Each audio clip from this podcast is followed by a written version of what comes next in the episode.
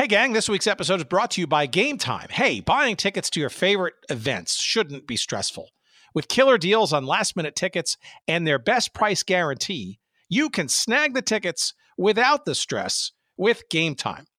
Download the Game Time app now, create an account, and use code GOODSEATS for $20 off your first purchase.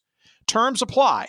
Again, create an account, redeem the code GOODSEATS for 20 bucks off. Last minute tickets, lowest price, guaranteed.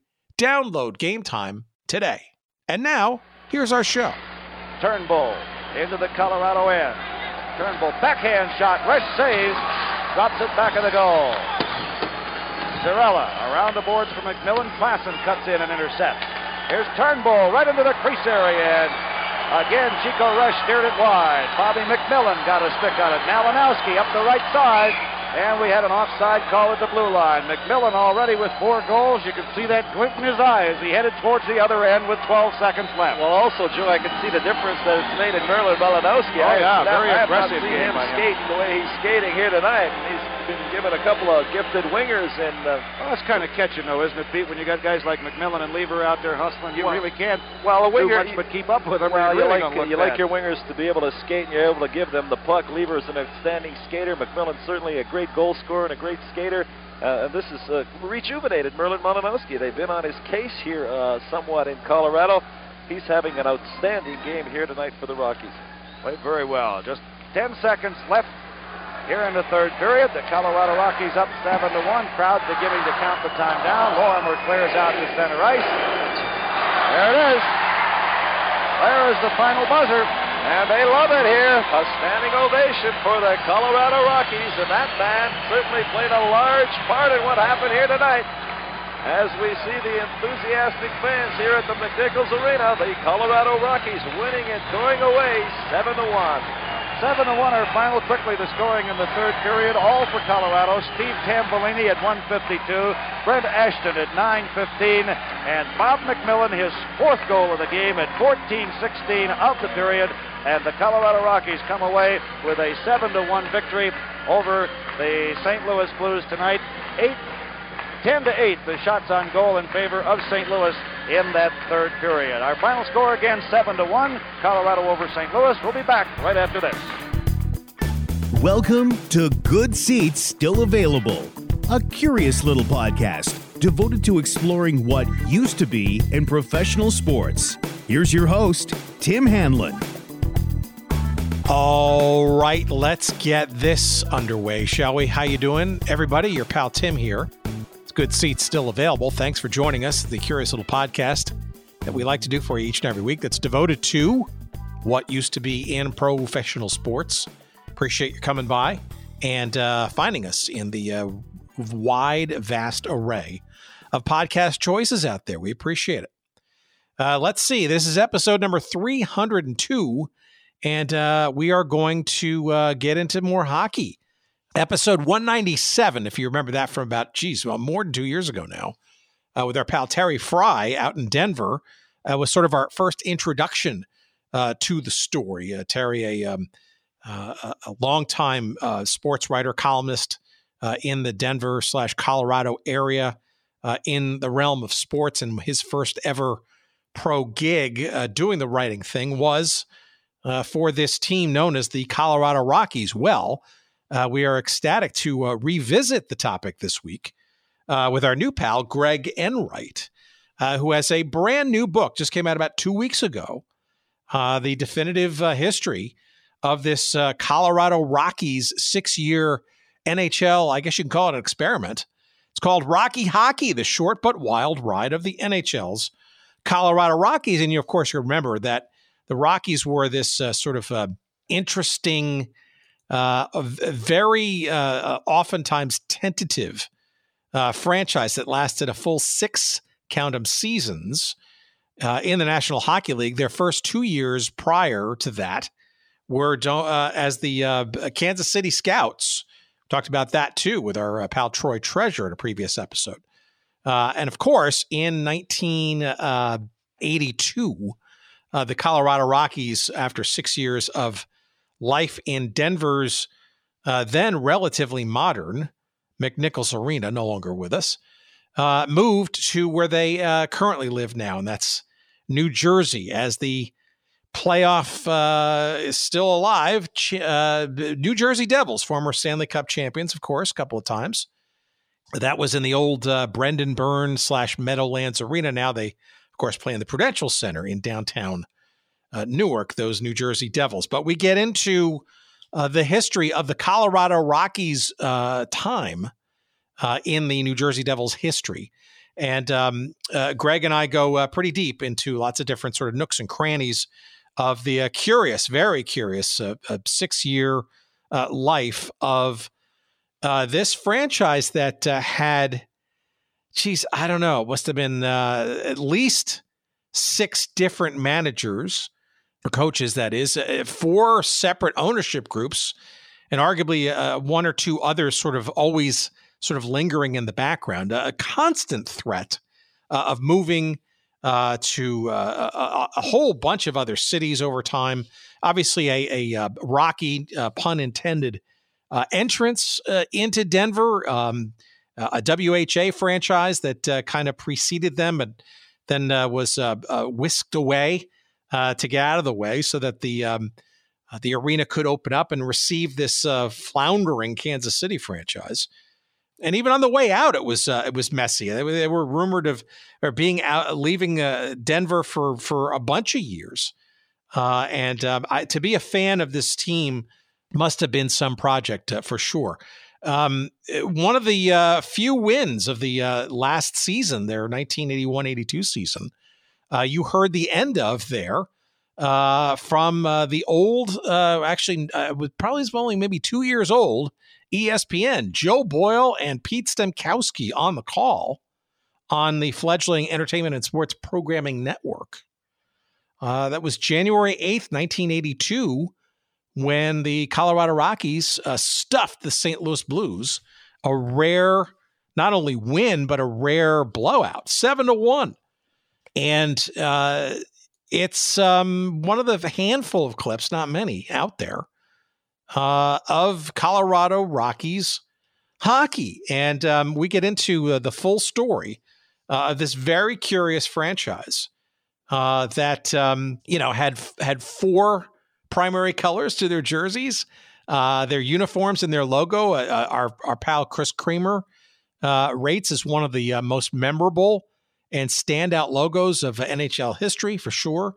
Uh, Crazy George Henderson, one of our earliest guests, uh, makes an appearance in this show. He uh, being uh, a, uh, a go to crowd pleaser, trying to get the uh, assembled masses or, or, less than masses in McNichols Arena up and and excited for hopefully somewhat of a, a, a compelling reason to cheer on the ice and it's a it's a fun uh, and interesting story. And the book, just you know, as you can imagine, is chock full of uh, photos and uh, wacky tidbits from the history of the Colorado Rockies, the six year sojourn of uh, what is now the New Jersey Devils, and prior to that, the Kansas City Scouts. We get into that conversation with our pal Greg Enright in just a few moments' time. Stick around for it. Uh, let's see. While you're online, uh, looking around for the book, which is called Rocky Hockey, the short but wild ride of the NHL's Colorado Rockies, uh, you can find it uh, wherever good books are found. It is published by Stadium Press, and of course, the best and uh, most generous way that you can uh, make a purchase for uh, this uh, fine publication is to go to our website at goodseatsstillavailable.com. Search up this episode number 302 and uh, you'll find a convenient link there. So just click on that. We'll get a, a uh, couple of nickels of, of referral love. We appreciate that. And um, the book will be whisked to you either in paperback or Kindle version, however you choose to receive it. Uh, as fast as humanly possible. And when you're online, you can also check out our pals at royalretros.com, the king of throwbacks they are. Uh, as the name implies, tons of great stuff whether they be jerseys or t shirts or snapback caps, uh, various forms of other apparel. You name the Forgotten League, it's probably in there. And um, uh, we call them out especially because, as we mentioned, the uh, Colorado Rockies um, color scheme and logo is probably the most one of the most memorable in all of NHL history. And at royalretros.com, you will find uh, handcrafted, uh, custom made, uh, you get your name and number on the back if you like, jerseys of some of the great hockey franchises of the past. Of course, including all four colors of the Colorado Rockies. You can get the Colorado Rockies hockey jersey in all its authenticity in uh, the blue with the yellow and red trim, with a little white in there too. The white with the um, uh, the yellow and red uh, trim with a blue sort of striping, or in the red with the uh, yellow and uh, blue uh, stripes. All of them featuring that awesome Rocky Mountain sea sort of colored Colorado State flag kind of emblem that uh, everybody remembers. And that's not all. It's not just the Colorado Rockies hockey jersey. You can get uh, they've got T-shirts there. They've got the the Colorado Rockies snapback hat, which is cool. But you can also get uh, other versions of this jersey. There's the uh, Colorado Rockies Cream Collection jersey, uh, where in essence it's the it's sort of a uh, an off white kind of faded look in jersey form. Really, really awesome and cool looking, and also a remix jersey in uh, in two different colors, three different colors actually. Well, so it's four colors, right? Because they, they had four major colors, but you get them in red, you get it in blue, and obviously the uh, the emblazoned logo on there as well. Uh, and that's just a small sampling of what you can find, not just about the Colorado Rockies, but all kinds of teams and leagues. Again, at royalretros.com, the king of throwbacks. And when you're checking out, make sure you use the promo code SEATS, S E A T S, SEATS, for 10% off all of your purchases when you go early and often. It's royalretros.com. Our, uh, our tip of our snapback hat to our pal Dustin Alameda uh, at uh, Royal Retros. Thank you, sir, for your kind uh, patronage of this show. And we appreciate your sponsorship for a long time and um, wonderful. Hopefully, send a few more. Um, uh, purchases your way this week. All right, let's get into it though. All right, let's talk about the Colorado Rockies NHL. Uh, it's a fun conversation. Here it is, our pal Greg Enright. Please, as always, enjoy.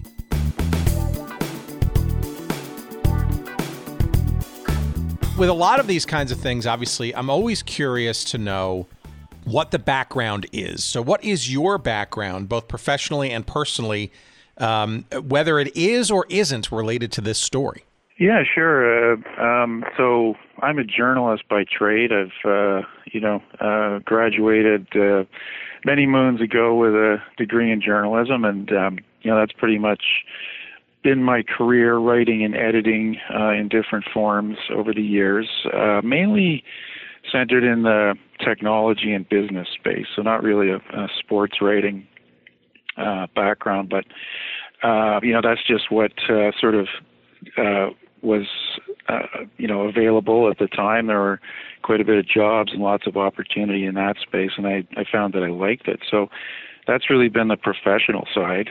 Um, and then on the side, you know, I just continue to pursue my passion, which is hockey history and uh, you know, so I've just uh, been writing and and uh, blogging, and uh, uh, you know, the last few years I've actually turned my attention to writing books uh, about hockey history, and um, so Rocky Hockey is my second book. Uh, the first one was. Uh, about the Pittsburgh Penguins' first 25 years, which came out in 2020, and um, yeah, it's just been a you know lifelong passion for me and and I enjoy writing about it uh on the side. And um you know so yeah that's that's basically my story on sort of both fronts there. So so where does hockey come from though well hockey comes from when I was 8 years old. I uh, I was actually born uh, in Montreal.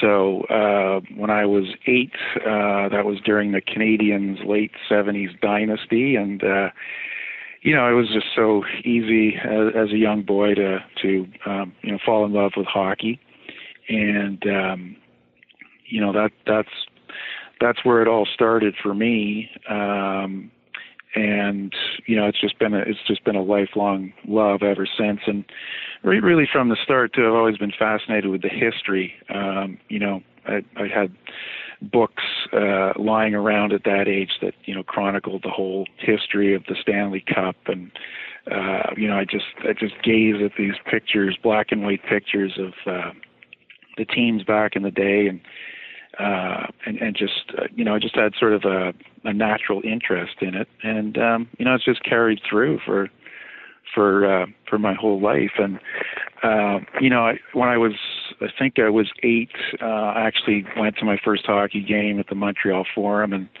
uh, you know, the the atmosphere was just absolutely electric, and uh, you know, just took my you know nascent interest in the game to to a higher level, and uh, and uh, you know it's just been a fascination ever since. So well, uh, you know it's also interesting too. I mean, you're you're born in in uh, where and you're raised in in Quebec, right? And um, in some respects, obviously that's partially birthright, right? Because that's kind of the way it is. You're an American. You're an American. You're a Canadian citizen, and uh, and and even more proudly uh, a member of the province of uh, of Quebec, right? And but it's it's interesting that you attach yourself to, and luckily so, right? The cathedral that is. Um, the the palace, if you will, that uh, that Montreal the Canadiens are playing in.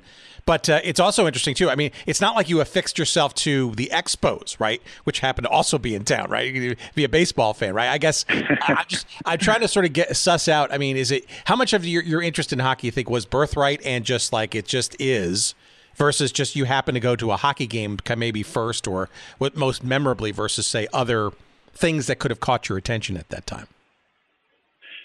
Yeah, well, um, like hockey was the first sport, and it's funny you mentioned the Expos because, uh, uh, you know, a couple years after I first got into hockey, actually in 1979, the Expos had their first uh, contending season, and um, I mean, I remember that summer distinctly, and the, the town, the whole city, the whole region was just uh, Expos crazy um, you know, because they'd been around for 10 years before then and never really seriously contended.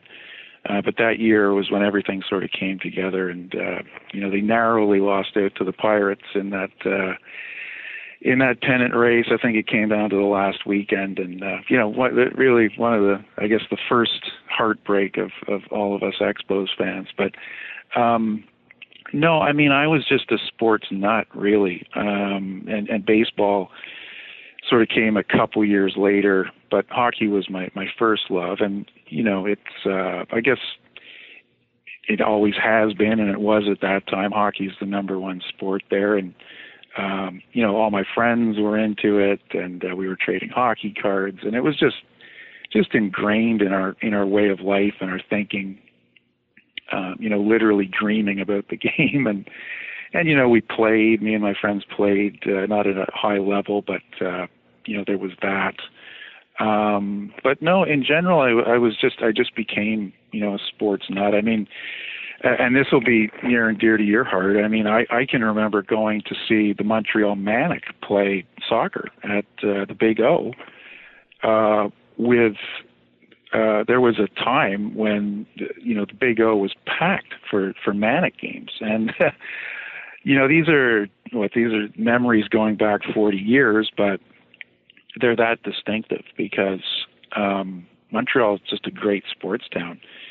And um, so, yeah, I mean, I was I was into everything. I had a couple older brothers who were into sports, and um, you know, they introduced me to uh, different sports, everything from watching Wimbledon, you know, to watching the World Cup, and and all of that. So, you know, but you know, through all of that, hockey uh, was definitely number one in my heart. Uh, Montreal's is a great town generally. Uh, my uh, my niece uh, is yeah. a graduate of McGill, and and we uh, especially in the summertime, it's just it's it's a, it's a, it's beautiful. It's a great it's a great city. It's very full of of life and uh, and um, joie de vivre, and it's got a, a very strong international sort of a current running through it. But um, Le Manic de Montreal, first time I think we've even talked about this franchise. Uh, so thank you for that excuse. I yeah, it's interesting. I even found out um, years ago. It was a fascinating thing. Like what what is this?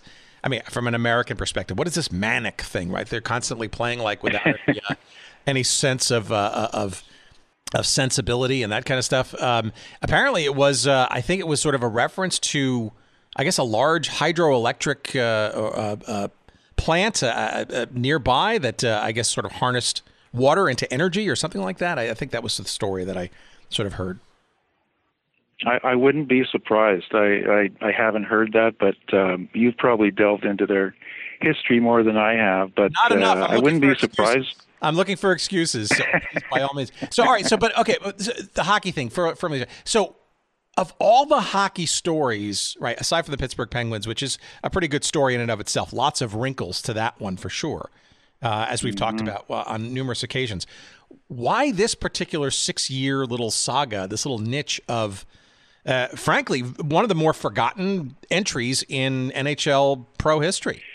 Yeah, absolutely. And and um, um, I, well, part of my you know if if if hockey history is my you know main sort of overarching interest, you know uh, one of the biggest subsets of that for me is my interest in um, teams that are no longer around or or have you know moved or you know, relocated, defunct, um, all of that, and also, you know, very closely related. I, I just I'm interested in sort of bad teams and and their stories because I feel that, and I always have been. Um, I just feel that, you know, there's the stories of the championships and the heroes and and uh, all of that is great, and I and I love reading about that too. But some of the funniest stories come from these teams like the Rockies, like the Seals, like the Barons. Um, just these outlandish stories of, you know, not only the the, the, play on the ice, um, but and the frustrations that, that that the players felt from that. Which you know, uh, looking back on it, can you know you can look at it sort of with a laugh and and and and a and a you know sympathy for the players who had to endure these massive losing and winless streaks and whatnot. But um, you know, also the business side of it. Uh, and I know you've covered a lot of this uh, territory on your podcast, but you know, just these these uh, fights for financial survival for a lot of these teams, and you know, like the uh, you know the NHL having to actually take over ownership of a team like the California Golden Seals uh, or the Seals being owned by Charlie Finley and his white skates uh, mandate, uh, the Cleveland Barons, you know, almost going out of business mid-season in their, I think it was their second season, maybe their first, um, and having to be bailed out by the NHL. Like, and and you know, the, the aforementioned Penguins, uh, they also were for a time uh, early in their history owned by the league. Of course, they're still around, uh, but you know, just these tales, uh, I find them fascinating. I find them funny. I find them just so entertaining. So, you know, that's it's sort of like this massive subset of my interest in in hockey, sort of veers towards that. And the Rockies um, are a, are a prime example of one of these teams. And um, another big reason for that motivated me to write this was, uh, you know, the other factor that you mentioned there, the the, the word forgotten. Um, the Rockies, in particular, I think have really been forgotten um, for a number of reasons. Uh, it has been 41 years since they last took to the ice, so that's a factor. Um, but you know, and, and they weren't good. Um, there's no doubt about that. Uh, you know, they played for six seasons. Incredibly, Tim, three of those years they finished dead last in the NHL standings. Okay, so um, you know uh, the, the casual fan uh, tends not to remember teams that perform that poorly. So, you know, there's that factor. Um, but there's also, of course, the, the lack of recognition that they've got from uh, the Devils over the years, uh, and also to a certain extent, and you know, the, the, the Avalanche, who can be uh, forgiven, I think, uh, to, to a much larger degree for for not you know doing a lot of Rockies celebration. But actually, I think that the the Avalanche have done a, a decent job of remembering the Rockies and sort of celebrating them. They had a night in 2015 where they honored uh, the Rockies in a pregame ceremony, and they brought back, I think it was seven ex-players, including Lanny McDonald, um, you know, who's really uh, the face of the franchise. Um, but the, you know, uh, beyond that, there hasn't been a lot.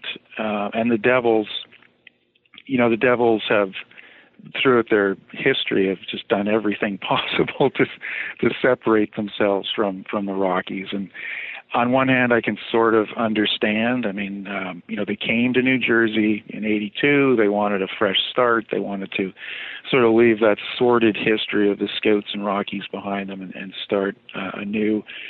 Um, you know, to to the extent where, um, I mean, even if you look at the the media guide today of the of the Devils, like they don't even they don't really recognize anything pre 1982. Uh, all the records start in 82. It, it's pure devils. They do. I, I looked at a recent. I think it was two years ago. I was looking at their media guide. They do, they do devote one page to the franchise as it existed um, before uh, Jersey. Uh, you know, one page out of I don't know. You know, these things are massive these days. So let's say about 300 pages. Um, there's you know, there's nothing in the arena as far as I know. There's no banners hanging. There's no um, you know, plaque in, in a in a rotunda. Um, there's you know there's really nothing. And as I say, I mean I can sort of understand it in the early days. They wanted the fresh start. They wanted the clean break. Um, but you know I think over the years, um, you know, hey, it's it's time to sort of recognize your heritage. I think that would be nice. And so, you know, with that whole picture in place, I mean, the Rockies, um, the Rockies have largely been forgotten and I just I didn't think that was right. I uh, you know the Rockies I do remember them playing. They were um, when they moved to New Jersey. I was 13, so you know the six years that they actually existed pretty much coincided with that that uh, magical time of of childhood when you're just discovering a sport, and um, you know the Rockies the, the Rockies were a big part of that picture, even though they they weren't competitive and um, also like back in those days, especially you know living in in Montreal, we hardly ever even saw the Rockies on TV. We'd maybe get one or two of their games when they happened to to come into the Forum on a Saturday night and they were on Hockey Night in Canada. Uh, you'd actually get to see these players and these uniforms and everything actually in you know living color, which was always a thrill. Um, but uh, you know they they nevertheless the Rockies were still part of the NHL picture. And um you know we'd get their hockey cards. We'd we'd see pictures of them here and there. And there was always this sort of curiosity like what is it about this team? You know whenever you look at the standings they're either in second last or dead last most of the time. And um, you sort of regarded them as a bit of a joke but there was still also this fascination with them because you know at that age anything hockey was of interest to me. Yeah, look, I think I think it's also sports generally. Like, I, there's always an exotic, yeah. an exotic feel to them, right? I mean, the, you have to remember this is in a media realm where there was, you know, not as many, nearly as many choices as there were, and the ability to kind of see just about anything you want. Right. I mean, it's like yeah. basketball cards with the uh, San Diego Conquistadors, right? Like you knew of them, right? Uh, but you, you, you never really saw them. And occasionally, you saw them in the agate you know, section of the of the newspaper and stuff too. You mentioned to the Avalanche. I mean, I think that's interesting. Uh, we we often get into that sort of like where do these uh, forgotten teams, shall we say, that are distinctly uh, and statistically part of a team's current team's lineage, right? Where do those uh, memories and or reminiscences and or at least let's call them acknowledgments uh, uh, live, right? And you know, I, I, think the the Avalanche. I mean, arguably the fact that they incorporate, um, you know, a Colorado Rockies memory or a logo once in a while. I mean, is is doubly admirable because they also have to bear the burden of carrying on the lineage of the uh, original Quebec Nordiques, right? Um, WHL, so. right? So the Avalanche are this kind of like weird nexus of hockey in uh, in the area, and I, you know, from a marketing perspective, it's almost uh, it's kind of a no brainer, and frankly, shouldn't it should be a no brainer because. Um, you know, the, there are certain level. There's there's stuff to be mined, if you will, in that sort of past history and stuff. And and the the NHL in particular, right? There, there's not a logo or a yeah, or pro sports generally, right? It, that that is not um, marketable and or um, monetizable, right? So, and you saw that mm-hmm. with with the Avalanche's uh, various uh, playoff ex- exploits over the over the years. You will see more than one Quebec Nordiques uniform in there, and it's sort of almost like the secret code if you don't know the inside story. Um, but at least they embrace both of their uh, uh, oddly related uh, backgrounds, so to speak. So you got to give them props versus, say, a team like the Devils, which ironically has the official history that they could be leveraging. Yeah, yeah. Well, that's it. I mean, they they are the official owners. I mean, that's the franchise. Um, you know, I.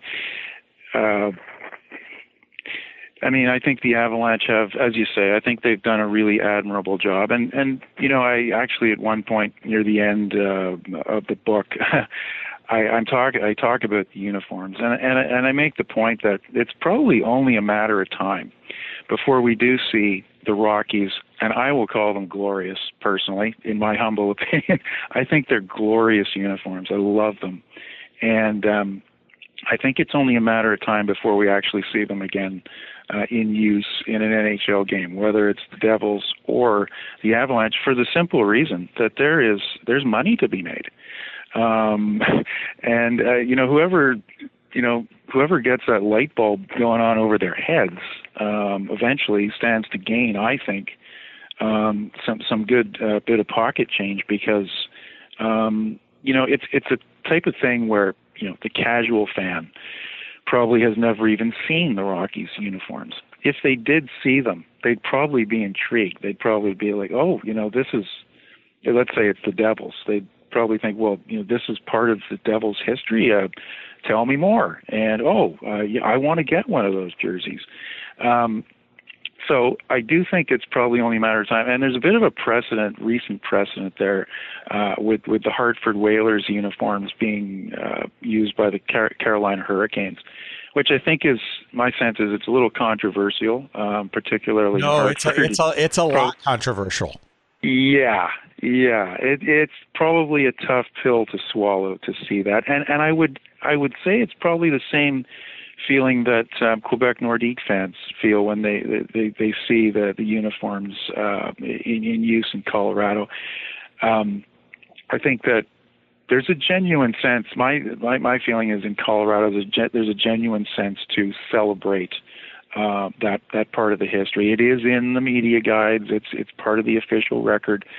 Um, but still, I think it's tough, and and I think uh, it, it it's tough for the Whalers fans to see it. And um, you know, it does seem that the, the Hurricanes' use of that is very much a sort of a modern, uh, you know, uh, 21st century uh, merchandising plan to uh, to exploit that. That's just my own sense, but.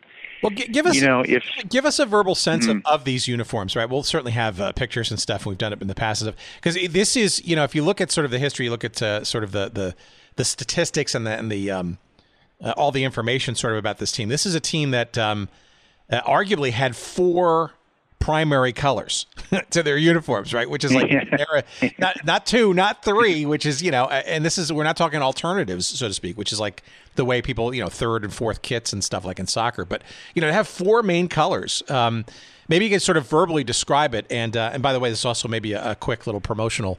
Uh, tip to our friends at royalretros.com promo code seats for 10% off um, they've got a tremendous uh, assortment of these uh, these jerseys, both uh, both versions, by the way, of the Colorado Rockies, and they they are gorgeous, right? The white ones, you know, have the the colors that pop, and then the uh, and the darker ones, which are um, just they're they're yeah they're lush. They do stand out, even even by comparison to some of the uniforms of the of that time as well as now.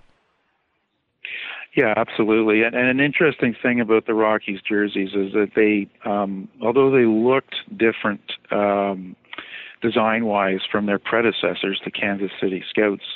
Um, they retained basically the, the color scheme, which is, um, uh, you know, the, the darker uniforms, the ones they wore on the road, uh, you know, predominantly blue, sort of a dark blue, um, with uh, red and gold accents, um, you know, around the waist and uh, the arms the lettering and the numbers um, sort of incorporated. And then there's, there's a little bit of white in there as well. So yeah, four colors. Um, the nice thing I really think about the Rockies is um, uh, it, you know, some people might think it, it's a little gaudy, it's a, it's it's a little loud, and uh, you know maybe it is, but uh, I think they they've used the four colors in in the right proportions uh, to create sort of a really vibrant look that, that you just can't turn away from. It it just even if you look at them on an old hockey card, I mean they they stand out, and uh, I think it was a really um, you know, it was it was a strong point for the franchise, uh, for the team, and they didn't have a lot of strong points, but but they definitely got the uniforms right, and complementing it was the logo. The logo is, uh, you know, of course, it's it's a it's an outline of a mountain with uh, the Colorado C from the uh, the Colorado state flag right in the middle. And if you look at the Colorado state flag, it has the the exact same colors as as the Rockies uniform. So they're really paying homage to the uh, to the area, to the state, and I thought that's you know whether it was intentional or not, and I'm guessing it was back in the day. That's a pretty smart marketing move because you, you you're bringing in that instant sort of um, you know uh, relation uh, feeling that fans would have with with with the team and a bit of a bit state pride factor there. So, but all that aside, um, the logo is just crisp. It's clean. It it it's clear what this team is about and what they're representing. So um, so I, you know, I just think they're, I think they play really well in this whole nostalgia market today, and and the white ones are really nice too. I do tend to like the the dark ones a bit more, but you know, this is all subjective, right?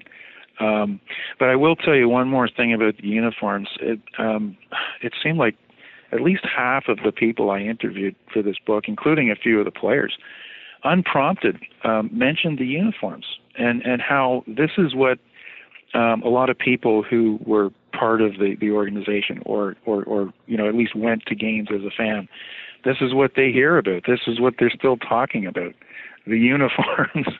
and uh, personally, I, I can see why. And, uh, you know, it just, it further cements that idea that, hey, there is some money to be made off of these uh, in the modern day. So we'll see. Well, all right. So, so give me a sense of. I mean, the the fact that this this franchise was um, just its very um, birth, shall we say, or, or coming into existence uh, was so convoluted um, in the first place. The things that were happening before this franchise actually got relocated from Kansas City. I mean, we, we've devoted a couple of episodes already to the Kansas City Scouts version of the, let's call it the beginning. But, um, I mean, h- how does this franchise actually make its way to Denver, um, given the success of a CHL team and you know, also against the backdrop, I guess, of of we still had two leagues kind of competing for each other, right? And and the WHA, uh, you know, saw Denver as a marketable opportunity too, right? Mm-hmm. Mm-hmm. Well, I guess the starting point is to look at the the the, the, the last days of the Kansas City Scouts, and um, you know, it was as you have covered. I mean, it was just an outright disaster on the ice and off the ice.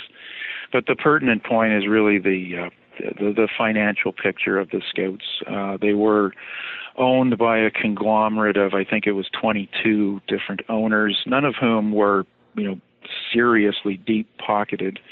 Um, and there was just a con- constant struggle uh, financially to, to, you know, pay the bills and, and, and, you know, further than that, like sink money in and be prepared to lose money for two, three, five years, whatever it might have taken to actually establish the team in Kansas City. And it was so bad that the NHL, after two short years, realized they'd made a massive mistake and they wanted out of Kansas City.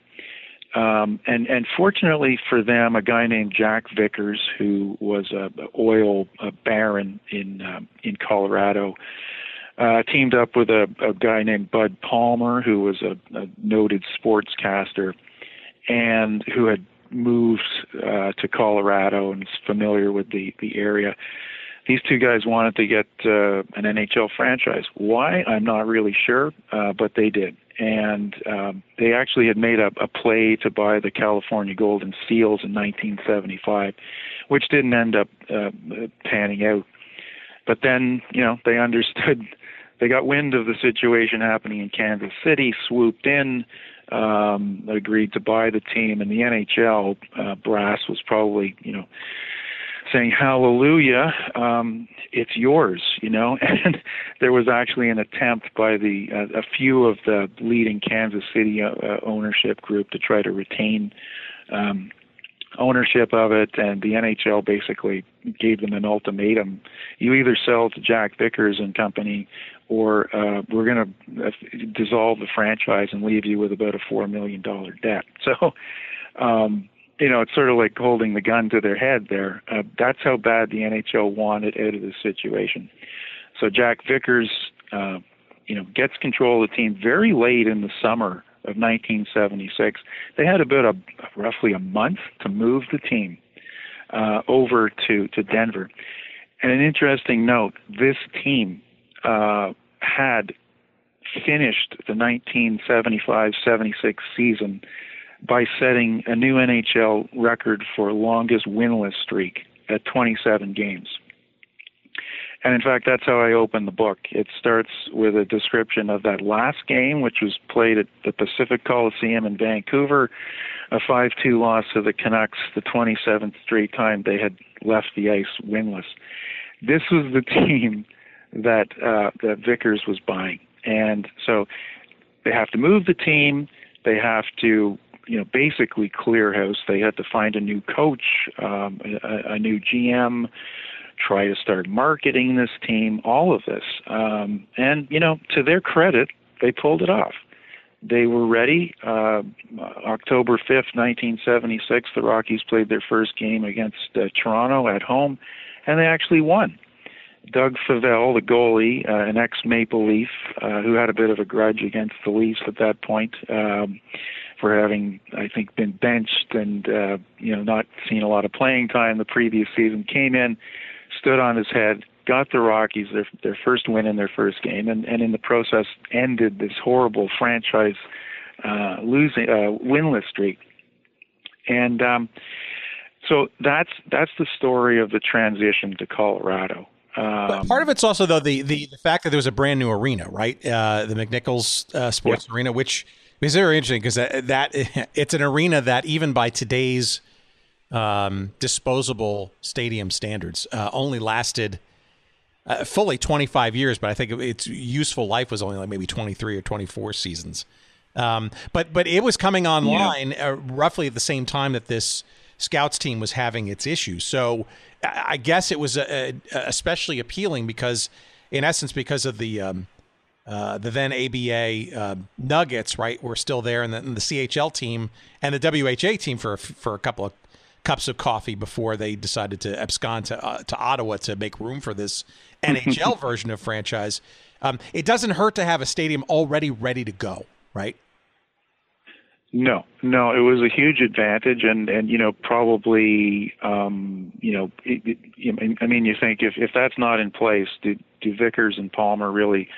Uh, make this effort. Uh, you know, probably not because there were no real other options in Denver. There was an old uh, arena that the um, the Denver Spurs, who you know existed in in various forms, uh, they used to play in a uh, the Western Hockey League, I believe, in the uh, late 60s, early 70s. They played out of an old arena there, which was just not up to NHL standards of the day. So you're absolutely right. It it it it was a huge selling point, and uh, you know it was a great um, you know great thing for this franchise to have in place.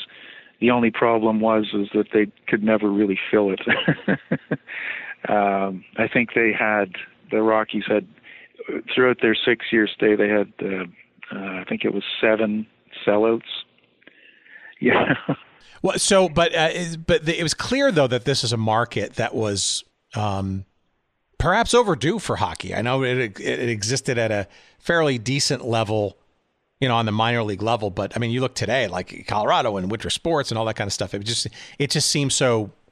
By 1976 or so, you, you think that, that that this market would have been fully tapped. Although, you know, looking back at the NHL's expansion life, right? I mean, they really didn't sort of get expansion an expansion Jones until the late 60s, right? Which itself was perhaps many years overdue given all the other sports sort of discovering the West.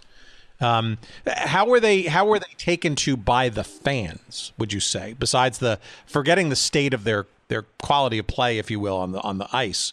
W- was this a market that was rabidly interested in, in having an NHL franchise? Because six seasons didn't seem like too much. No, no, I wouldn't say rabid. Um, I think that uh, I think the market was ready. Um, if they had a more competitive team, I think there's a good chance the Rockies might even still be there today. Uh, you know, the population, I believe, was like about 1.2 million, and it was growing. Um, it was really transitioning to to a very modern city and and growing. Like, uh, so so the you know the platform was there for success. Um, they did have a couple, you know, um, things going against them in the market at that time. One was um, you know, their arrival just happened to coincide with the Denver Broncos, um, you know, finally putting their act together and becoming a contender. Uh, the first the first year the Rockies were there, um, the Broncos had a winning season, I think, for the first time in a very long time. And the second season, they went all the way to the Super Bowl. You know, and and and by the way, beating the Pittsburgh Steelers and the Oakland Raiders. Uh, you know, and then we're talking mid '70s Steelers and Raiders to get to the Super Bowl, which which they lost. But nevertheless, uh, you know, Bronco mania was just running wild in in Colorado at the time, and you know, the poor Rockies come into town and, and they have to compete with that. And of course, you, you mentioned the Nuggets. You know, the Nuggets uh, were, were a competitor too. Um, so so there was that, uh, but there was also, um, you know, the, the the the WHA version of the Spurs had left somewhat of a bad feeling uh, in the town when it came to professional hockey. Um, you know, you mentioned that they they did move to Ottawa and become the the Ottawa Civics, which you know lasted for I think all of about two weeks, and the Denver Spurs in the WHA only lasted uh, you know I think three months before the owner Ivan Mullenix decided that he just wanted to get out as fast as possible and brokered this deal with an Ottawa group and and and basically moved the team in the middle of the night, which it even came as a surprise to the players. They were on a road trip and uh, you know they found out on this road trip that they weren't going to be going back to Denver. They were going to Ottawa, and uh, you know just these cra- crazy um, 70s hockey stories but the upshot of that was that uh, although the the interest in the Spurs had not been you know huge because they didn't perform very well on the ice either. Um, you know, it, it nevertheless, I mean, it it was not a good uh, mark to leave on the hockey scene in Denver, and you know, so shortly thereafter, the Rockies arrive and you know, I wasn't there. I don't know, uh, but the sense I got from my research was that there was, um, you know, maybe a little bit of trepidation, almost like, uh, okay, well, you know, prove to me that you're going to be around in a year. Uh, prove to me that, uh, you know, me putting down money for a for a season ticket is is going to be worth it, because the last guy, you know, got out of Dodge in the middle of the night, kind of thing. So, so that was a disadvantage. Uh, all that said, I would say that um, if the Rockies had just played 500 hockey, I think they would have attracted enough um, uh, interest and attend- attendees to you know make it much more of a stable franchise and uh, more of a viable go for the owners.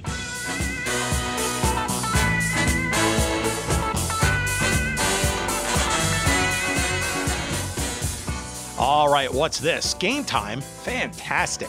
Hey, buying tickets to your favorite events shouldn't be stressful. With killer deals on last minute tickets and their best price guarantee, you can snag the tickets without the stress with the Game Time app. And I will tell you, the Game Time app has gotten me out of a couple of jams on more than a few occasions. I'll tell you, a couple of weeks back, I travel fairly often for work. I was stuck in New York. I had uh, dinner plans fall through uh, during a business trip I was leaving the next morning, uh, but had some time on my hands. And what's a sports guy like me to do? Well, scouring around to see if there are any events going on. And sure enough, the Knicks were playing the Nets at home at the world's most famous arena. So, about an hour before the game, I fired up the Game Time app and uh, found a decently priced ticket. I won't tell you what the people around me paid for their ticket, but it was, certainly wasn't nearly as expensive as theirs. And I got to watch the Knicks uh, uh, in a rare uh, moment of uh, Uh, amazingness uh, kick the snot out of the Nets. Uh, but that's Game Time is the place to get your last minute tickets. they've got a tremendous set of deals, flash deals they call them, and last minute tickets. Uh, they're easy to find and buy uh, for just about every kind of event you want sports, and entertainment, and music, that kind of stuff. The images, the seat views are just perfect. They're great. That's that's always like the, the big uh, conundrum when you're looking at a, uh, a seating chart. You have no idea where you're going to be, uh, what your view is going to be like. And Game Time's got uh, probably the best imagery that I've seen of any of the um, ticket sites out there. And of course, they've got a lowest price guarantee, including event cancellation protection, so you know you're going to be covered in case. As a matter of fact, that the game time guarantee means that you'll always get the best price. And if you find tickets in the same section uh, and row for less, Game Time will credit you 110% of the difference. Uh, don't believe me? Try it for yourself. Download the Game Time app now, create an account, and then on us, use the code Good Seats for $20 off of your first purchase. Again, that's the Game Time app, and uh, it's also uh, you can check them also out at GameTime.co. Uh, but get the app, download the app now, create an account, and use the code Good Seats for 20 bucks off your first purchase. Terms apply for sure. Last minute tickets, lowest price, guaranteed. It's game time. Thank you, Game Time, for your sponsorship of this week's episode. And now, back to our conversation.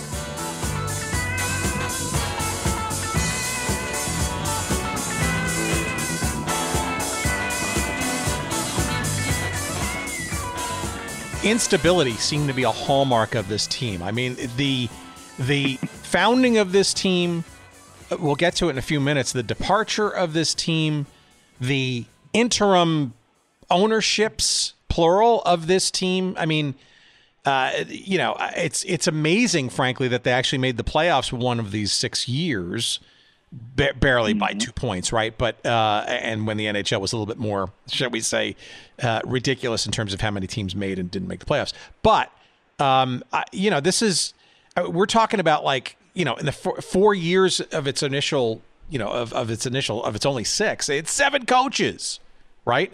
Um, yes. And I think yes. the ownership changed at least twice during that period of time, and and there were a few other trading of of of hands and ownership on the way out as well. So, yeah, I it, this is a franchise that I probably uh, in led the uh, NHL uh, history books in uh, instability vibes. Yeah, yeah. Uh, technically, they they had four ownership groups. If we want to um, include John McMullen, who was the the guy who bought them um, after the sixth season had finished and immediately moved them to, to New Jersey.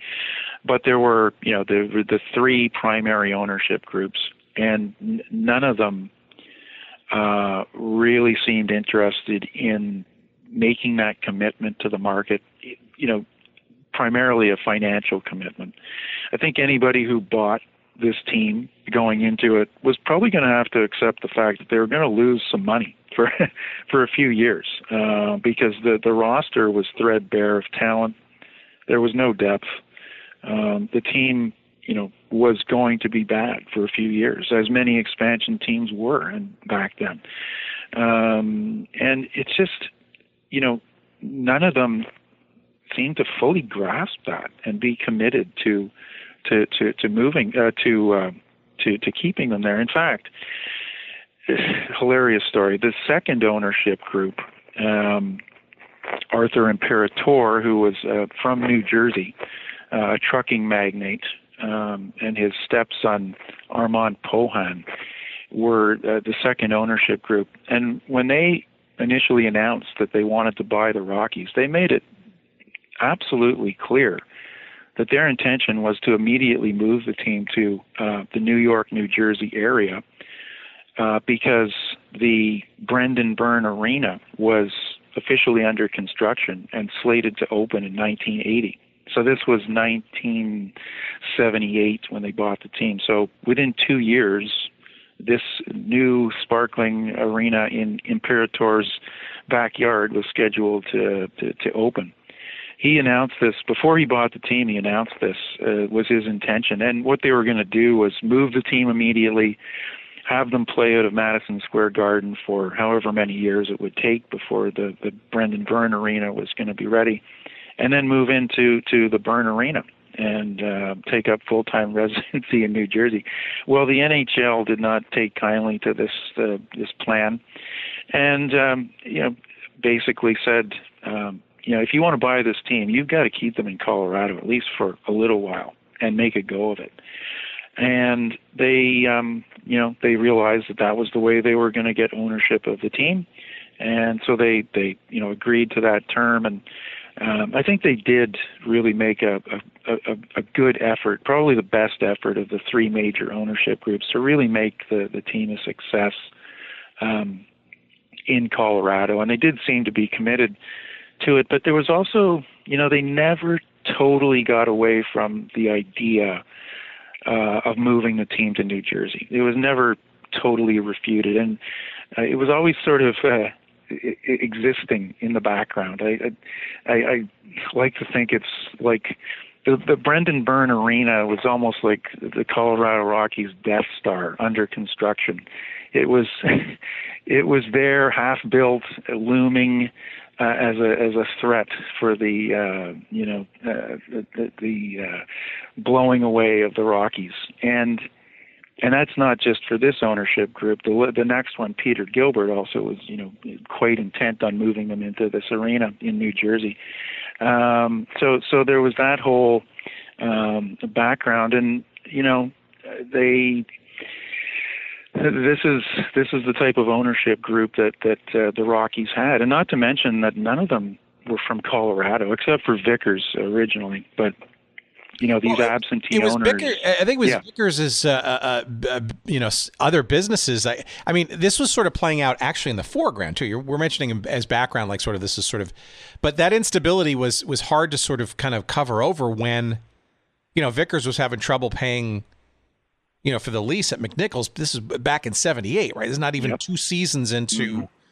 the, their life as, as as the Rockies, right? So, you know, from in some respects, I, I think, I mean, the, the, the attentive fan probably was aware that, you know, two, three seasons into this thing, they were already, you know, sending various forms of signals that unstable number one, uh, or un, un, unstable uh, uh sh- shifting of managements number two, and number three, sort of all these sort of rumors sort of hanging over there. And I, I guess I wonder where the NHL was in all of this because from all the stuff that I've read in your book and, and some of the other research that I've done over over time, it seems like the NHL, John Ziegler at the time, not necessarily the most uh, uh, I don't want to say trustworthy, but but always you know brickbats thrown at him for for various reasons and sometimes rightly so. Um, it doesn't seem like that. Um, it seems like the NHL was very keen on trying to keep this franchise there and and projecting some level of stability. Yet, yet it wasn't. And uh, to your point, very I, even Don Cherry, right, who was we'll talk about in a second. You know, uh, from a, from a promotional point of view, great. But uh, it's if I'm a fan, if I'm if I'm the sports media, I mean, some of my first questions are before I plunk down money or cover the team is, what the hell's going on with this team? Well, the uh, I think you've accurately portrayed the NHL's uh, approach to the Rockies, and probably a lot of other um, of the newer teams at that time, the expansion teams. Um, they really, when you look at the evidence, the NHL uh, did the Rockies no favors, and they did the Scouts no favors, and they did most of the expansion teams uh, who came in 67 and after uh, no favors. And there's no clearer uh, evidence of that than the the expansion draft of 1972 for the Kansas City Scouts, um, in which you know basically the NHL was saying, sure, come on into our league, give us your six million dollars a piece, and oh by the way, we're going to give you nothing but the scraps from the rest of our teams. um, you know, if you look at the expansion draft, who, who the scouts have to choose from, I mean, they had maybe two players who, who anybody, you know, would say that's really top NHL caliber. They had Michel Plasse in goal, and they had Simon Nolet, who was a, a really good forward and had just won a Stanley Cup with the Flyers. But um, you know, the point is, is the NHL really put the scouts and uh, even worse, the, the the Washington Capitals behind the eight ball by just not allowing them to to build um, a really viable, competitive NHL level team. And this isn't to denigrate the players that actually filled out those rosters, because in the grand scheme of things, all of these guys were incredible hockey players. And if I was to go onto the ice against them back in the day, I'd be, you know, blown away by their talent and, and whatnot. But were they able to compete with the Montreal Canadiens, the Philadelphia Flyers, even the Los Angeles Kings or the Vancouver Canucks? They weren't. And the NHL's fault um, was not recognizing the benefit of allowing these teams to have a piece of the, of the talent pie and allowing them to establish themselves. It's, you know, it's hindsight, and and you know, it. We're looking back. It was a different era. It was a different world. It was very tightly controlled by a small group of of of, of leaders, uh, Ziegler, Clarence Campbell, etc. And um, you know, they just didn't throw these teams a bone and allow them to have some success. You know, you had the Montreal Canadiens just stocked with talent to the point where their minor league team probably could have, you know, finished near the middle of the pack in the NHL uh, versus expansion teams like the Rockies and the Scouts and the Barons. Um, so, to answer your question, that's where the NHL was. The NHL, you know, would would would say a lot of times they'd say the right things. We're committed to Colorado or Oakland or whatever, but you look at the evidence, they weren't giving them any helping hands. And look at the disasters that resulted. I mean, the Washington Capitals, their first season, they, um, they it's a record that still stands. The, you know the, the the the fewest points in an NHL season. They got 21 points in 80 games, and I've done some research about that team as well. And yeah, you can look at them and and they're sort of you know held up as like the worst team ever and, and all of this, but you know, you really got to feel for these for these uh, players and the management because they had absolutely nothing to work with, and then that's the NHL's fault back then. Um, from your uh, interviews and stuff, can, can, any um, any particular people or or um, zany situations that kind of stuck out in these six years? I mean, we mentioned Don Cherry, which is you know who is is just a walking uh, conundrum, uh, if you will, and, and bombastic and uh, personality driven, and he was you know part of the he was running the club for a little while on uh, behind the bench. Um, I'm sure he's one of, of a handful of folks that kind of stuck out in your mind in terms of um, needing to be remembered for their their year or their time, if you will, with the with the Rockies franchise. Yeah, there there were quite a few. Um, you know, I mean, Cherry. Um, the thing about Cherry was, you know, his performance during that year or his his tenure. Um, although colorful and and in many ways a a, a big um, uh, you know advantage for the Rockies. Uh, it was not too surprising, you know. Like Don Cherry had had established themselves as a very colorful, outspoken uh, figure in hockey during his time coaching the Bruins. So I think we knew what we were getting with with, with Don Cherry. So um, I don't think most people thought it was going to go up in flames as soon as it uh, it did. He was only there for the one season, but you know he he um, he he he wasn't so much of a surprise. I think uh, some of the more crazier things that come to mind uh, that you know uh, are maybe a little bit more buried in the history are just some incidents and, and maybe some other people as well. Like, uh, you know, the, the, the Rockies are, are the only team that uh, had to uh, had to uh, witness the firing of a goal judge during a game at their home arena. Um, I, I the uh, there was a goal judge who had uh, three separate incidents during a game where he was sort of favoring the home team by uh, not turning the light on when when the opponent scored and uh, turning it on when the Rockies in fact hadn't scored. And it got so bad that the, the referee had to actually remove him from the team and bring in somebody else. Like things like this were happening. Of course there was crazy George who I know you've interviewed. Uh he's sort of a defining figure of of Rocky hockey. You know he he uh you know brought his antics to McNichols and and really uh, you know did everything he could to energize the you know what were often you know really small crowds. And uh you know so he's sort of part of the legacy. They they had these crazy uh, promotional nights. They were sort of famous for introducing the 10 cent beer night in, in the NHL I don't know if any other team actually did it as well but you know uh 10 cent beer nights uh those attendances were usually some of the highest for obvious reasons. Um, there was a, a, a goalie who trashed the Rockies dressing room after being pulled uh, after the first period in a game that they had lost in Chicago, ten nothing. Uh, just went absolutely berserk. Um, and you know, there's other there's other incidents that are just so rocky hockey, and and one of them, one of the most uh, you know, the hardest to wrap your head around is in, in their last season, uh, their coach at the time, Billy MacMillan, uh, who sorry, he had coached the Rockies in their second last season to a uh, second last overall finish. Well, he gets promoted to GM. Uh, um, you know, most organizations are not going to make that move. They're probably going to fire the guy.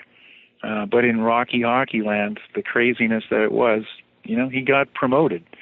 And at the same time, they had an assistant coach by the name of Terry Harper, who was a you know a veteran NHLer, had won multiple cups with the Canadiens, a highly respected figure, and he had done a fabulous job in that second last season, particularly working with a, a very young defense corps and molding them into uh, you know uh, you know, competitive, respectable kind of uh, group of defensemen, and well liked by the players. Well, he gets fired, while MacMillan gets promoted to GM. So, just these highly illogical and, and, and crazy incidents that that sort of happens, you know, across the, the six year span. There's quite a few of them. Did it? Were any of the memories fond? Uh, from former players and people you talked to? Um, uh, was there any sort of uh, silver lining to their memories, or were they all sort of horrific and like, what was I doing? no, there were silver linings, and um, I think the one the the one real positive thing that comes out of the Rocky story, and, and this was echoed by every player I talked to, um, and it's often you saw it in the contemporary reports about the team in, in various hockey magazines and even some game reports. The the roster was never uh, rich in talent. It was never very deep.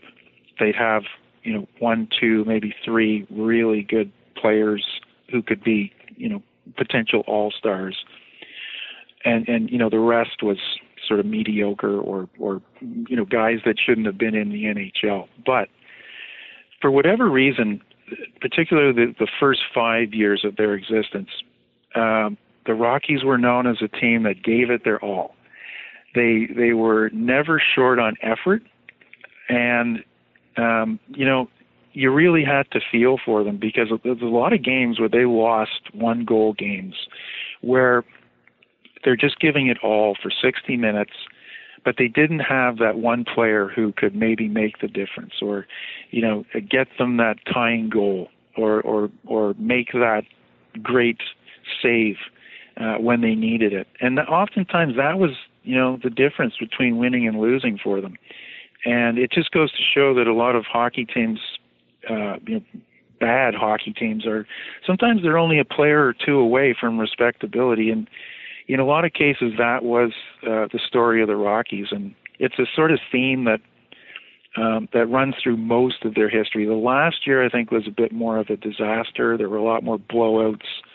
I don't think the mood was very good, and it partially related to the, um, you know, the obvious signs that the team was not going to be there the following year, and I think that was pretty demoralizing for a lot of players. But the first five years, like the, best example of this, Tim, was when they actually made the playoffs in the 77 78 season.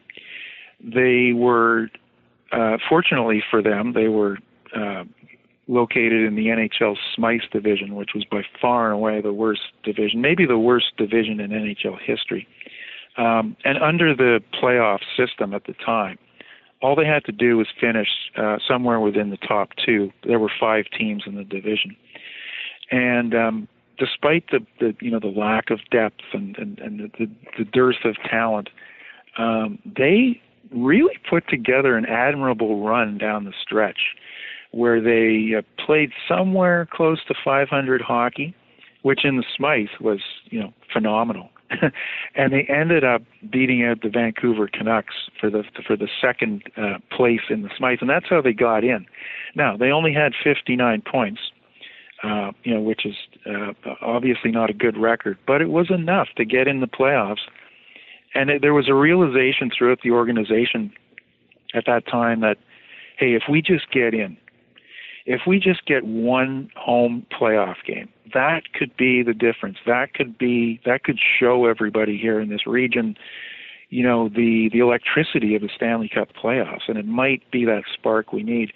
And the players knew it. The players were under pressure you know, they knew that potentially the survival of the team in Denver depended on them getting in the playoffs. So, you know, they weren't they knew they weren't contending for the Stanley Cup. But it's almost like it, the, the level of pressure they probably felt was similar to any team that was heading into the Stanley Cup finals. There was a lot at stake and it's really the the one shining moment where the Rockies came through and they did get their one home playoff game. Um, you know, they played it, it back then. It was the first round. Uh, it was only a short, uh, best two out of three. So they went up against the high-powered Flyers, uh, who were still very much, you know, the Broad Street bully uh, team. They were only three years removed from winning their second straight Stanley Cup, so they were a formidable opponent. And the Rockies really played them tough. They took the first game to overtime, um, and the the return game in Denver. Um, you know they they lost three to one, but reading about it, you you realize that they were seriously overmatched, and and and the Flyers um, sort of showed them who was boss, and and uh, but nevertheless, I mean the score was three one. They got their home playoff game. It uh, gave them the chance. It gave them the chance to have that spark to to carry into the next year. And here's another zany story um, from that uh, series. In the first game in Philadelphia, televised back to Denver, um, Vickers, who was still the owner, had an intermission interview, um, and you know the Rockies had been playing their you know playing their guts out, holding the Flyers tight, playing them evenly. You would think that maybe he would comment on on that, uh, but no, he mainly used the interview as a platform to rail against the uh, conditions of the lease at McNichols Arena, which were um, you know. Uh, huge disadvantage for him, and rightly so. They weren't great. Uh, they, there were problems with the lease, but really, um, that's not the time you really want to start bringing that up. And to the point where the interview, uh, you know, left the feeling that, um, you know, if if the lease was not reworked, um, you know, there was no guarantee that the Rockies were going to be back, no matter what they did in the playoffs. So, you know, just these crazy stories. Can you imagine that happening today? Um, you know, in, in this tightly controlled you know PR uh, you know uh, controlled environment that the NHL is today. It's it's just it's so wacky. Well, I mean, especially since the team was still, if you will, fledgling. Uh, you know, it was only a couple of years in, in the Denver market. They were sort of they've, they made the apex, even though they only won 19, 19 games that season uh, and made the playoffs. So you think you would you would make better use of that playoff platform to um, uh, you know, to to kind of uh, bolster sort of the. But I, I, with all due respect, it seems like that's just a, feature, not a bug, of this six-year existence of of this franchise at the time. And and I, I don't want to say. I mean, look, it was it was gnarly at the beginning in terms of how they came into being as the Colorado Rockies in Denver. It was a mess on the way out, and I think in between it was no different. No, no, it, it, you're, you're absolutely right. I mean, it was just one, you know, one tumultuous, chaotic season after another, and you know, the real chance they had, I think, to to, to do something with the team in Denver was that year uh, when they made the playoffs. They, they could claim, you know, we made the playoffs and use that in your marketing materials. Uh, you know, get some more fans out. Um, but that was another thing too. The the instability of all of the ownership groups um, was so prevalent throughout the summers, throughout the off season, that it was very um, difficult for the team to start, you know, getting a, a, a full fledged marketing campaign going to really put some effort into attracting um, new season ticket holders. Um, you know, the way a lot of more established and, and stable franchises do. They just even back then, you know, the marketing was part of part of the process. You started up at, you know, in May or whenever it was, and you continue and and and you do what you know you do things properly. Well, the Rockies were so in, uh, unstable, um, and just about every off season there was the you know the cloud hanging over them. Are they going to be back next year? And that um, you know, so the ownership uh, what it was at the time, whichever one was in place, they weren't committed to pouring a ton of money into marketing efforts and building the team uh, because they didn't know uh, whether they were going to be still in Denver themselves, owning the team or not. So to your point, yeah, it's just it, that was that was their existence. It was perpetually unstable and unsettled, and you know that that's that's what really a, a big factor that defined uh, Rocky hockey for sure. All right, well, let's talk about, and I'll put this word in quotes, legacy here. Um, what is that legacy? Mm-hmm. And um, it did indeed take 13 years until the NHL came back to Denver for interesting reasons. And by the way, we should explore at some point someday with a you know another conversation the the birth of the Colorado Avalanche. I mean, their their move from Quebec was interesting, and and um, let's put it this way: the Avalanche was not the first name for that franchise when they were brought back. Um, but I, the the the um, I, I, guess the the question there is how much or how little did fans care? Um, it did take another decade plus to get hockey back. And it's clear that it's a, it's a very strong market. Maybe now, maybe the demographics have changed. Maybe some other things have happened as as more as modernity has uh, uh, you know uh, taken its toll, so to speak. But um, but w- what would you sort of how could you encapsulate to somebody on an elevator who never sort of understood that there was a team like this that existed and is now you know part of the history of the New Jersey Devils and was the team that preceded Denver as in the NHL as a market. Um, preceded the Avalanche. Um, how would you describe their their legacy? Is there one? Is it just the jersey and their mm-hmm. four main colors? Um, and and or why it's important perhaps to remember remember a team like this? Yeah.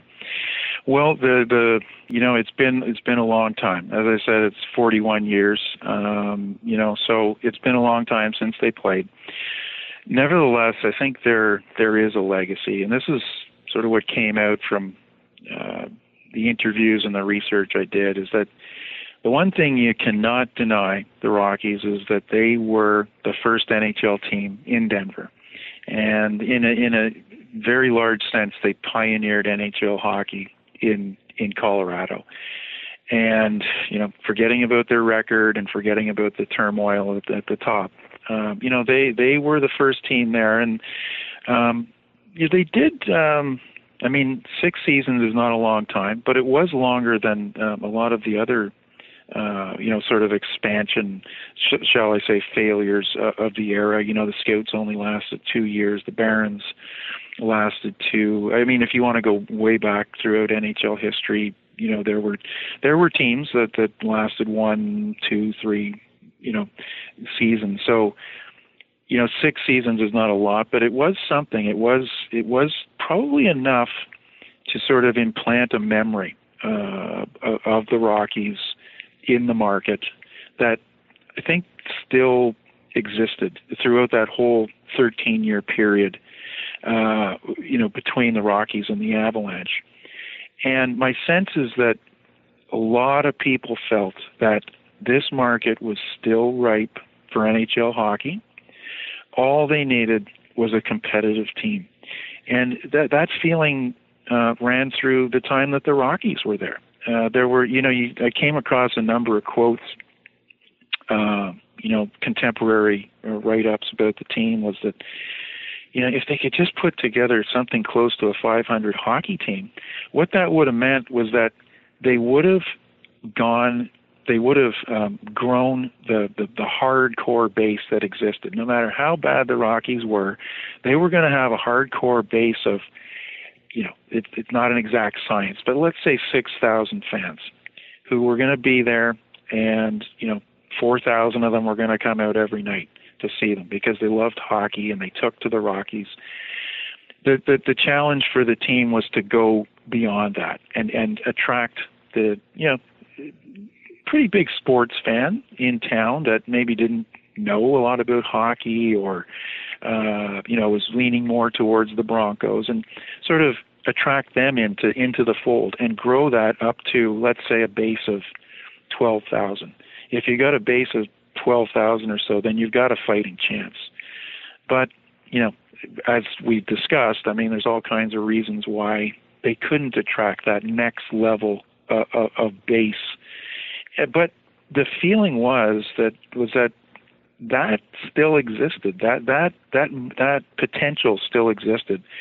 And if you know somebody came into town with their act together um, and and and a much more savvy kind of approach to uh, operating an NHL team, and maybe someone with a bit more deeper pockets and willing to suffer some financial losses that the Rockies ownership groups were not um, this could really fly in, in Colorado. So, how that relates to the legacy, the Rockies sort of proved that. They, they proved that there was a market there. Um, and if it was done right, the market could succeed. And I think that's um, something that, uh, you know, people who were involved with the team uh, could take can still take some pride in. You know, they they they sort of showed that hey, there's there's potential here, and um, you know, uh, the other thing about the the Rockies' legacy is, and this is, you know, a, part of a. It wasn't my initial um, motivation to write the book. My initial motivation was I just wanted to know everything I could about this team, and I wanted to tell the story. But as I as I went further in the project, I sort of, you know, you you, you latch on to these teams. You sort of develop an affinity for them. And and I found myself like thinking that hopefully this book helps you know bring the, these points that that define their legacy into into the light and and get people thinking about the Rockies again and you know remembering them and making sure that they're not forgotten because if you look at the history of Colorado hockey, I mean they're a big part of it, and uh, you can't take that away from them. So, so I think if we had to talk about their legacy, that's it. I think if the if the Avalanche and the Devils, you know, choose to do more, uh, and there's signs that that that's happening. Actually, the Devils this year for their um, third uniform program, uh, they they actually incorporated the the blue and the gold uh, that that was the Scouts and the Rockies colors into that jersey. I think I think um, they I think both I think uh, the Avalanche did as well. I think both teams did that. Yeah, they did. They did too. Yeah. So so it's positive. You know, like it, uh, you know these are now these are big businesses. Hockey teams are big businesses, and things take time. And I realize that. But uh, I think we're maybe moving in the right direction and oh, it would just be great to see to see that banner you know, up in let's say both arenas, and uh, and and and to see those jerseys back on the ice, that would that would really move that legacy meter to to the next to the next level and you know hopefully um hopefully this book does something in, in that regard too God forbid, and hopefully we'll help you sell extra couple of copies too. I, one last thing I'll sort of throw out there too. Mm-hmm. I, it's also interesting, you know, we live in a day and age where literally everything is kind of at our fingertips, and and um, what I find fascinating, and, and w- with all due respect, actually is continues to be the fuel behind like why we have been doing this for seven years, and probably will do it for another seventeen because this we're always make more. Uh, there's always more either discoveries of the old or attempts to do the new and, and, and further defunctness to come. And don't, don't get me started on the various leagues and, you know, the fifth pickleball league and all that kind of stuff that, that will provide that fodder. But, um, you know, in the age where, the, where, where YouTube is just uh, this, it's the gift that keeps on giving. Um, I, it's really interesting to sort of see how people can much more easily discover uh, what used to be, especially if it was uh, on radio at in, back in the day or on television back in the day, and somebody has the um, wherewithal to find it uh, at a garage sale and or digitize it and upload it. And I don't think there's a whole lot of Colorado Rockies footage out there, original NHL Colorado Rockies footage out there, but uh, you just know that it's sitting there somewhere, and there will be more that will be digitized and revealed over time, uh, the more persistent and um, available, I guess, those tidbits of history, I think that increases the chances uh, that people will want to discover and go down the further rabbit holes. A book like this, as well as a tome that people have to kind of absorb if they want to understand like what was going on in the 70s in Denver and what was sports and what was McNichols and what was this hockey team and and and then the lineage of all that stuff. Uh, to me, those are just stories uh, that are just kind of latent and and ready to be kind of uh, rediscovered and maybe even reconstituted and maybe even fodder for a streaming uh, series or something like that. I mean, there's so much gold there to mine. Um, and we only just scratched the surface of like what some of the wackiness of that could have been, right? So, um, I don't know. It, it's heartening. It's I have mixed feelings when I see these retro jerseys and stuff. Uh, at once, it feels like well, about time uh, and the curiosity that it brings up uh, to a new generation of, of, of people and fans who didn't know, you know, what any histories of these things were before. But then it also feels like it also feels like a gold, uh, not a gold rush, but a, uh, uh, you know, a, a, quick buck making kind of a, scenario too. And I don't know. I, I guess I don't know how I like to sort of see that history evolve and be remembered, but I guess it's a good sign that at least it is starting, at least in some respects, to be remembered.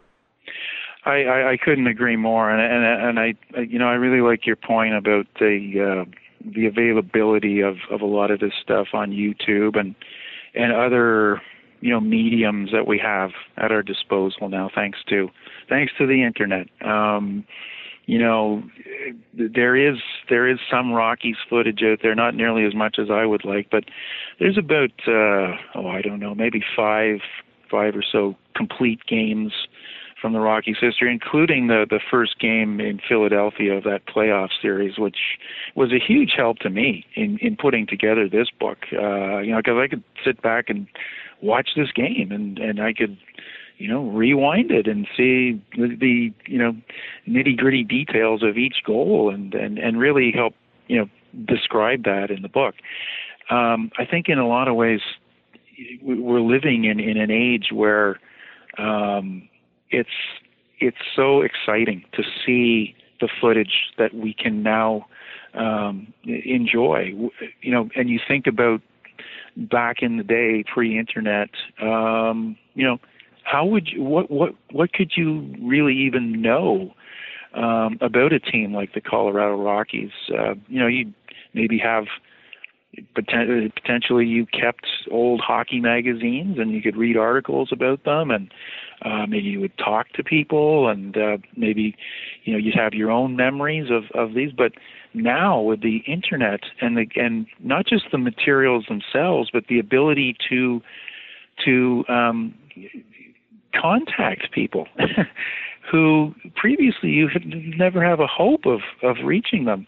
Um, you know, a good example is there's a there's a great Facebook page that's set up that's dedicated to the Colorado Rockies, and um, you know, there's people who get on there and they just share memories and they share photos and um, there's even quite a few of the, the Rockies players who are, are, are on this. So, um, you know, in that sense, uh, we're living in a golden age of of access to materials, and I think Tim that uh, to truly appreciate what we have, and and let's just hope it keeps growing and growing and growing.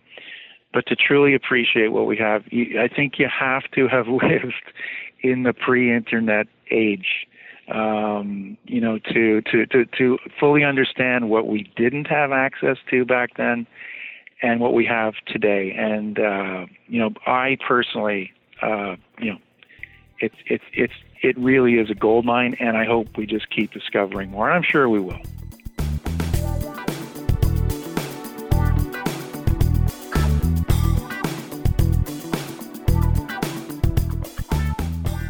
Many thanks to Greg. Get the book and get it now, get it often. It's called Rocky Hockey, the short but wild ride of the NHL's Colorado Rockies. What we've been talking about for the last hour and change, for God's sakes. It is published by Stadium Press and now available wherever you find good books. Uh, and of course, if you go to our website at goodseatsstillavailable.com, search up this episode number 302 with Greg Enright, and you will find a convenient link to said Rocky hockey book. And uh, we'll get a couple of uh, nickels of referral love. We appreciate you doing that. And uh, while you're there at goodseatsstillavailable.com, why don't you tool around and check out all of our other episodes, over 300 now of them.